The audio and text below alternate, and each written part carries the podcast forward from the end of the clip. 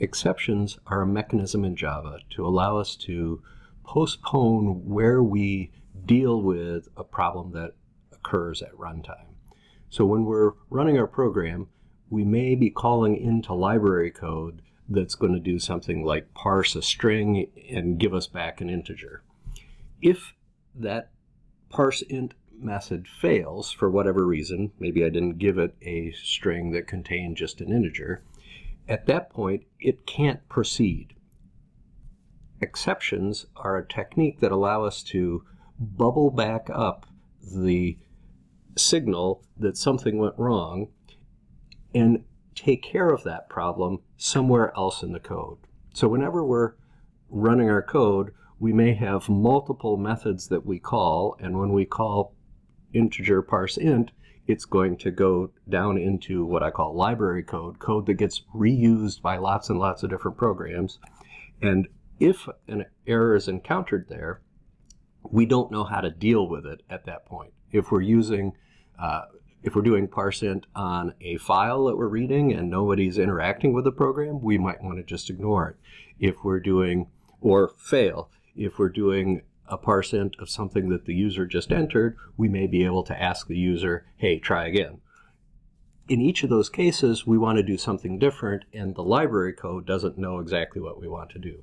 So exceptions allow us to separate where the error is encountered and where we handle the error.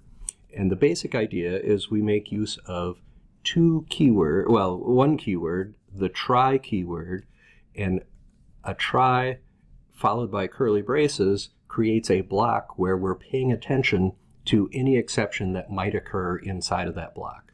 And if an error or an exception is thrown while we're inside that block, execution in that block immediately stops and it drops to the bottom of that block where we then have catches and you can say catch and then in parentheses the type of exception you're looking for and then create a handler that will recover from that exception. You can have multiple catches, so you can try, you can catch and respond to different types of exceptions in different ways.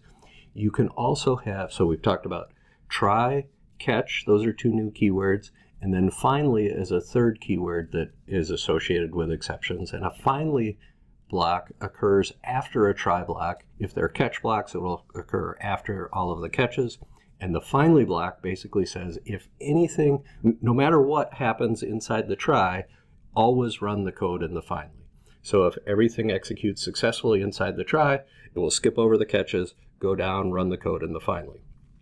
If something happens inside the try, an exception is thrown, it will go down, look to see if it can any of the catches match. If a catch matches, it will recover from the exception, and then it will do the finally block if none of the try, uh, none of the catches match, it will still do the finally block. So the finally block is there to say, no matter what happens, make sure you run this code.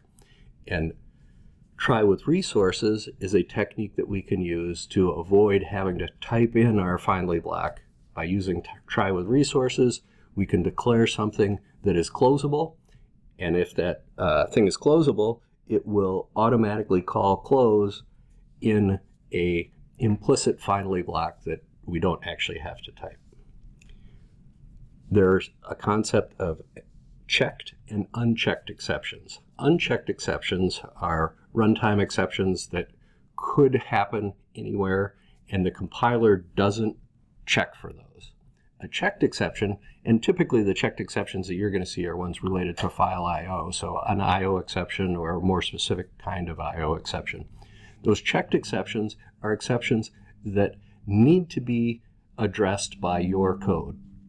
So if you have uh, a call to something that throws a checked exception, your method needs to deal with that exception. And there are two ways it can deal with it. One way, it can have a try block and catch and then recover from that exception.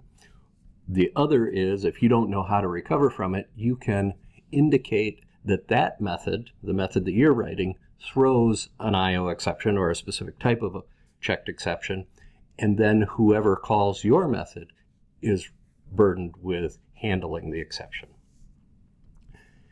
if you want to uh, have your method not catch the exception, you would say throws and the type of checked exception in the header or in the method signature before the opening curly brace to the method.